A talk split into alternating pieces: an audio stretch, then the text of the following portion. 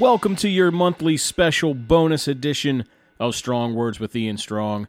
I'm your host, Ian Strong, and thank you so much for joining me for another volume of Shot Glass Diaries that I do here on the show, where I take one of the many shot glasses that I've used to commemorate one of the many trips that I've been fortunate enough to take so far in my life out of my display cabinet and tell the story of that trip. And today is going to be a short and sweet one. You'll see why that's funny later on. Because I'm going to be talking about my first and only Penn State University football game inside the enormous and famous Beaver Stadium in State College, Pennsylvania, with my ex girlfriend, whom at the time was a student there. I'll tell you a little bit about my experience touring the campus, experiencing some of the college nightlife. I'll tell you what a monkey boy is and where you can still go get one, and describe one of, not even one of, the most thrilling and exhilarating sporting experience of my life. So, let's take a stroll down memory lane and University Drive here on Strong Words with Ian Strong in volume 21 of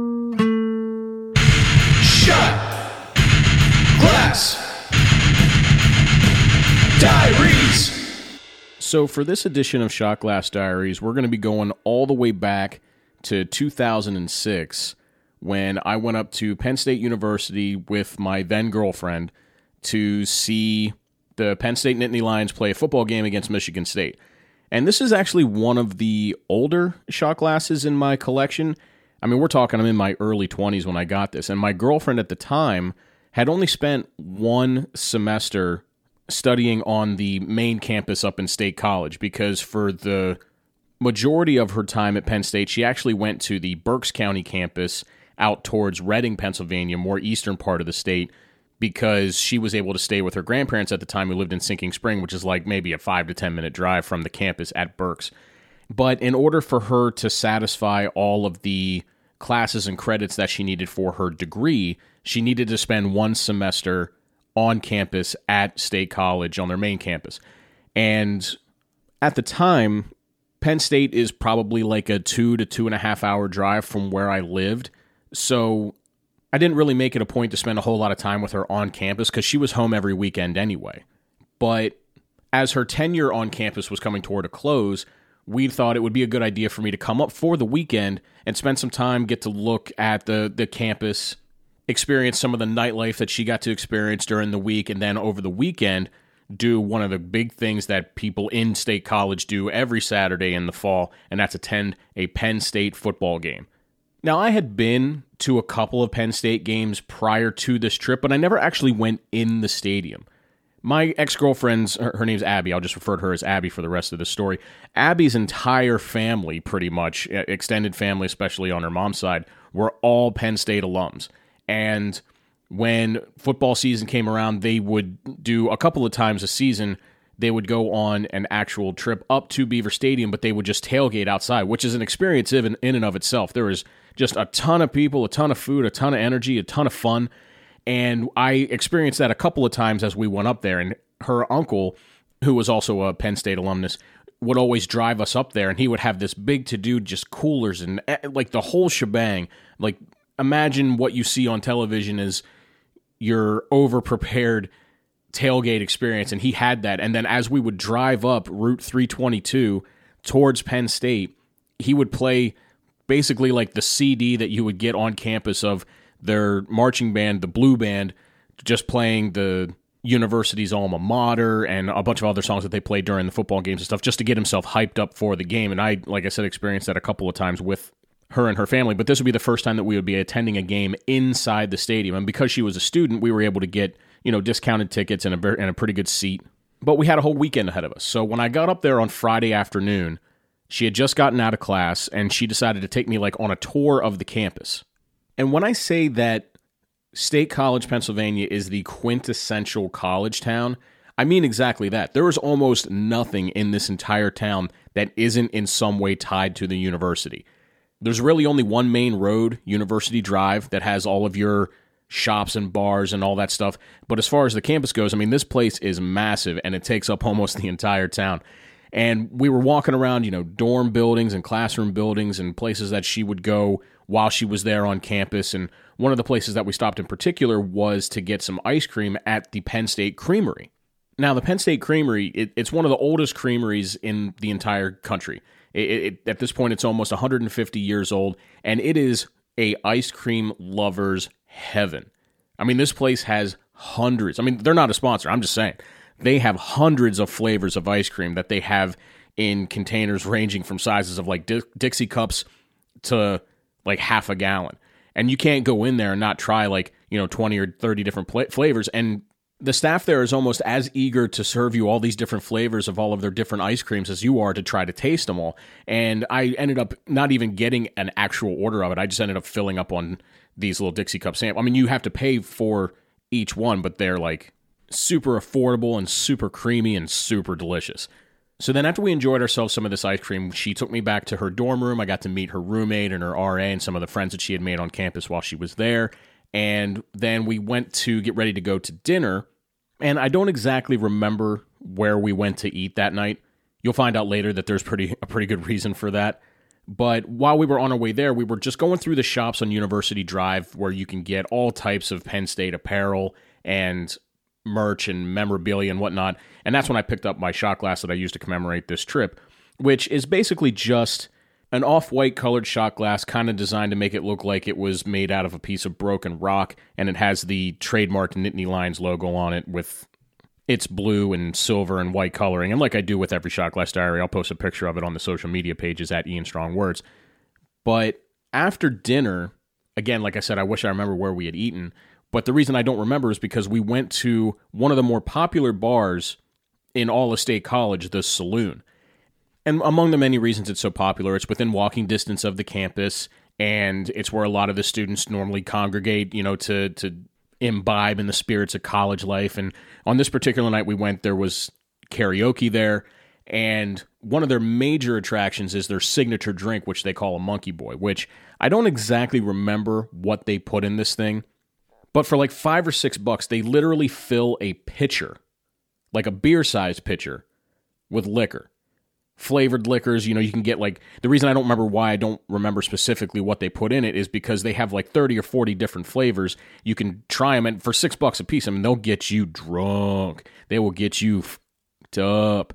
And we we each ordered one, which was a mistake right off the bat because at the time Abby was barely 21. I was only a couple years older than her. So, like, our drinking experience were not up to the measuring stick of drinking an entire pitcher of liquor. But I must say, for the price and for the amount of booze they put in these things and the literal cherries on top, delicious. Highly recommend. If I ever go back there, which I do intend to someday, the saloon and a monkey boy will be on my list of things to do. I mean, at this point, I haven't had a drink in almost seven years, but I guarantee I won't be going alone. And the person that I go with is going to enjoy one for me so that I can see it for myself. But she only got about halfway through hers before she'd already tapped out. I had already finished mine and then I finished hers as well because I'm a glutton for punishment. But I remember at the time that I was finishing hers, somebody got up on the karaoke machine and started singing Her Gently by Tenacious D, which, if you know me, that's a signature awesomely strong song. Well, it's a signature Tenacious D song that Awesomely Strong does. But what was surprising to me and entertaining to me was that the person or persons that decided to sing this song at the saloon for karaoke wasn't doing it alone. Virtually every single person in this bar, we're talking dozens, if not hundreds, were singing along to this tune. And it was like the very first time that I realized just how popular Tenacious D's music is, especially with the college crowd, because everybody knew every word and was singing and having a good time, and I had a good time singing along too. And it was right around the point that that song had ended when Abby was ready to not just tap out from drinking Monkey Boy, she was ready to tap out for the evening, and I could see it in her eyes. We should probably start heading back to her dorm soon. And as we're making the approximate 10 minute walk from the saloon back to her dorm, she starts crying. She was one of those girls that when she got too drunk, she would just start babbling like a brook. And look, I've been there. You've probably been there. We've all been there at some point. But the worst thing ever is taking care of an inconsolable drunk person. And this situation reached its fever pitch as we're walking up University Drive. We pass a jewelry store which has these giant diamonds on display in this window, and she is just crying her eyes out for some reason. I mean, I'm sure it made sense to her at the time. I couldn't make out anything that she was saying. It was just all a bunch of ring. And I did my best to try to diffuse the situation because you know the last thing you want to have happen is for a cop to show up and wonder why this drunk person is crying on the sidewalk and whatever and eventually i did coerce her to get her back to her dorm room and she immediately passes out Whew, crisis averted now she did have to wake up in the middle of the night in order to exorcise the demons if you know what i'm saying and but other than that it, you know was a pretty much uneventful rest of the evening, which was good too because she needed to be well rested because we were going to be getting up in the morning and going to Beaver Stadium to check out the Penn State game against Michigan State. We ended up sleeping in a little bit due to our excursion the night before. And when we got up in the morning, she was under the impression that in order to get yourself a student ticket to one of the Penn State football games, so you just go up to the box office in the student section, you buy your ticket there, you show your ID, and then you're good to go. But this was not the case.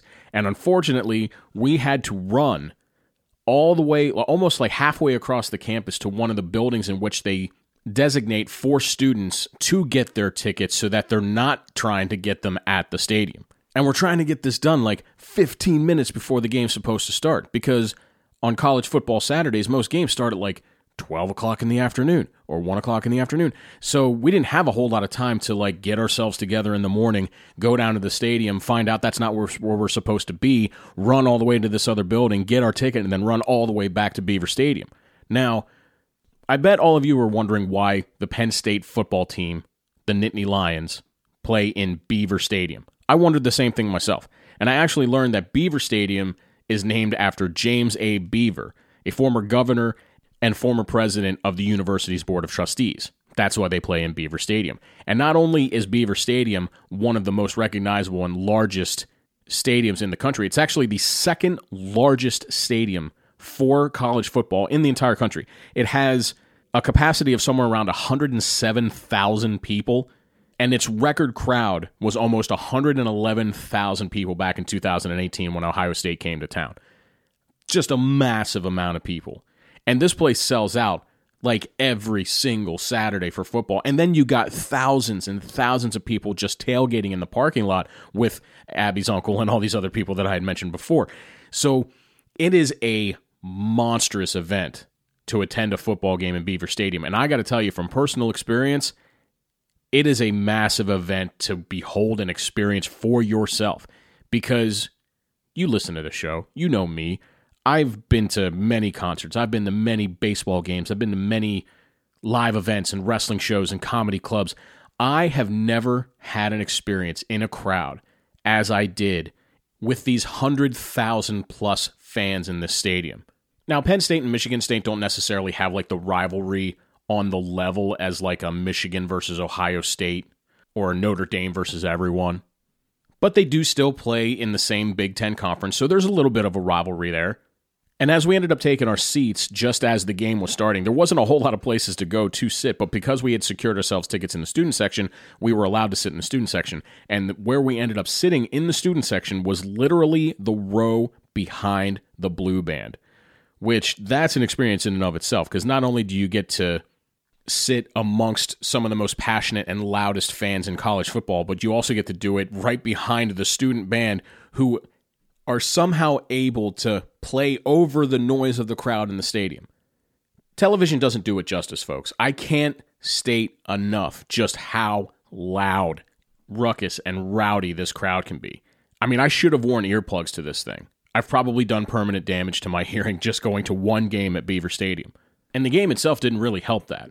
I mean, Penn State ended up fumbling the ball like three or four times in the first half and ended up going down early, turning Happy Valley to the proverbial anxious and angry Valley.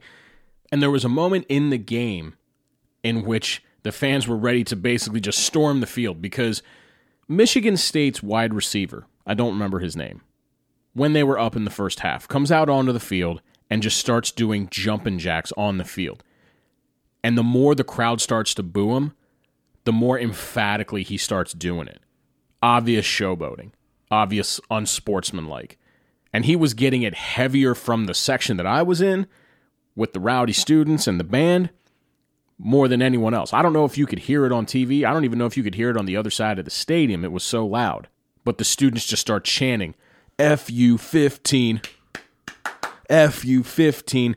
Now, instead of F, you know what they said. I can't say it here. I have to bleep it out. I'll put it to you this way it's the first word of the song that I said earlier was the title of the Tenacious D song we sang at the saloon. But these people were not having it. They were ready to murder this guy. And he was loving every minute of it because Beaver Stadium was one of the more intimidating stadiums for an opposing team to play in in any sport. Imagine that you play in any sport and then you travel to have 100,000 plus people root against you. So obviously he was loving it because his team was up at the time. Now, unfortunately for him, that's not how the game ended. Penn State's defense ended up taking over in the second half, and their quarterback ended up throwing two touchdowns in the second half to secure a 17 to 13 win for Penn State, which was great for me because as I've said in many shot glass diaries, nobody likes to travel to see the team that they're rooting for lose. Now, fortunately for me, I didn't have to travel very far, and Penn State ended up winning the game. And afterwards, I ended up going with Abby to the little statue of the Nittany Lion that they have on campus. It took some pictures of her there, which anybody who's ever been to Penn State as a student has that picture. And overall, it was a great trip. I mean, even though it's been 15 years since I've been there, I'm still a Penn State fan simply because of that. I'm a Braves fan from Pennsylvania, even though they're in Atlanta. I'm a Colts fan, even though they're in Indianapolis and I'm in Pennsylvania. And while Penn State is like the only team in which I join my local community and throwing my support towards, it's mainly due to my experience of being at Beaver Stadium and being a part of that crowd and experiencing that game for myself because like I said, it is unlike any other sports experience that I have ever had, and I've had plenty. I've documented many of them here on Shot Glass Diaries, and I got this shot glass from Penn State to prove it. If you listen to this show regularly, and I hope you do, then over the past couple of months, you've heard me mention how much my quality of sleep has improved since I started using Rolling Acres CBD and CBG products before I go to bed. Rolling Acres sits on 105 gorgeous pesticide free acres in my hometown of Carlisle, Pennsylvania, where they grow their high quality hemp to produce the best tasting CBD and CBG that you'll find on the market by making it in a state of the art lab right on the farm before it only leaves to be third party tested for both quality and potency. I'm sure by now you've probably heard of CBD but may still have questions. And if you're like me, you'd never even heard of CBG before I started using it.